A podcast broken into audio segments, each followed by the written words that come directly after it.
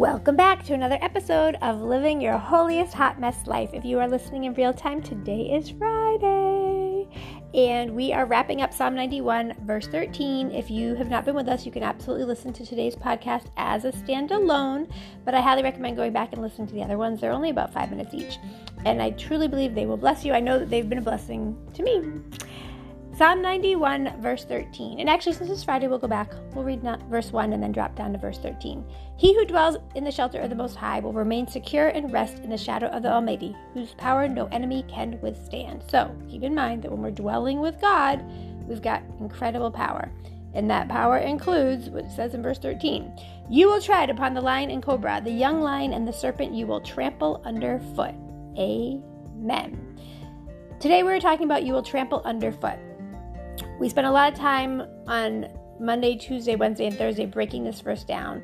And when I think about just the amazing, the amazing um, implications in these words about what God has empowered us to do in overcoming our enemies and overcoming even our, our human fleshly nature, it's amazing to me, this idea that we can trample these things underfoot. And I had this big thought that there was going to be some super deep um, Hebrew meaning for you will trample underfoot, and it turns out it just means trample. That just cracked me up for some reason. Um, I think it's because there were some pretty, some other really cool, significant definitions in the Hebrew for the other words. I just had great expectations for trample. But trample means literally trample. So when we think about being able to trample underfoot, I think about um, like an army marching. And it reminds me that whatever is rising up against me, I'm not facing it on my own. There are armies of angels with us. I love, um, oh gosh, I just forgot where it was. But there's a passage of scripture where Elisha is, um, his servant Gehazi is freaking out because he looks outside and there's a whole army coming to get them. And, and Elisha prays for God to open Gehazi's eyes, and Gehazi's eyes are opened, and he all of a sudden sees like the Lord's angels' armies all around, so that the army that wants to come and get them has no chance at all. And I feel like we forget. We forget whose we are, and we forget that we have access to this incredible power to trample our situations that are not of God under our feet. And I don't want to just focus on enemies, because I think that a lot of times we're our own worst enemies. The things that our flesh rises up inside of us to want is sometimes more dangerous than anything anybody else can bring towards us. So let's pause and reflect. What are different things that you want to be able to trample underfoot? It could be people, but different situations, different whatever, that you want to be able to have God empower you to trample underfoot. And we'll be right back.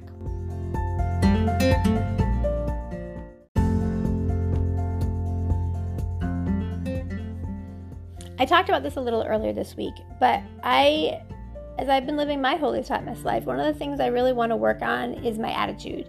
And I want to be more mindful to default to choosing God first. So when things are a problem, when I feel my body getting tight, or I feel myself getting frustrated or getting hot, um, instead of judging or criticizing or condemning or feeling helpless or hopeless, I really, really, really want to trample all of that underfoot. I want to be able to pause, pray, breathe, focus on scripture, and just feel the power of the Holy Spirit within me.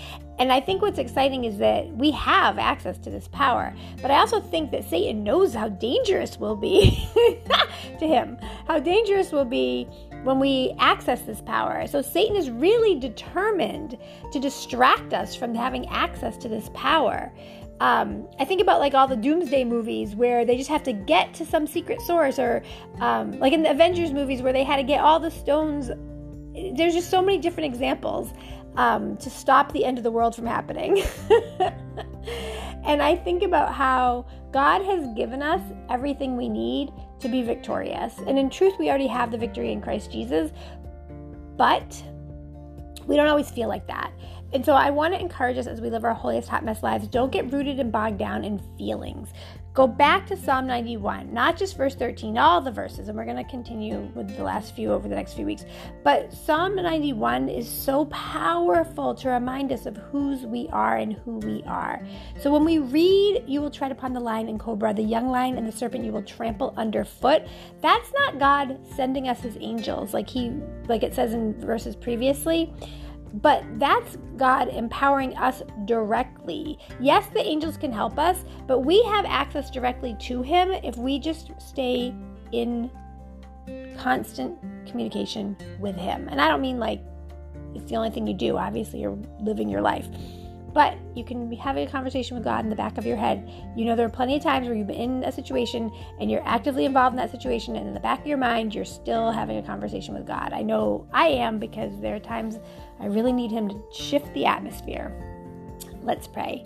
Hallelujah, Lord God. Hallelujah, Jesus. Thank you, Father God. Lord, we thank you and praise you for who you are, for your goodness, your grace, and your mercy. Lord, Thank you, thank you, thank you, thank you that as we live our holiest hot mess lives, you have empowered us, Lord God, to be able to trample our enemies underfoot, Lord God. Be able to trample negative situations underfoot, Lord God. To be able to trample our fleshly desires underfoot, Lord God.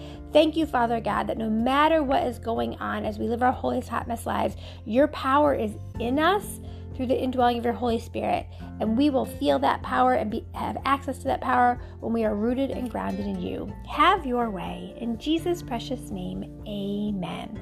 God bless you. I pray this was a blessing for you. I pray that you will like, share, and subscribe, and that you'll come back to hear more tips and strategies on how to live your holiest hot mess life. God bless.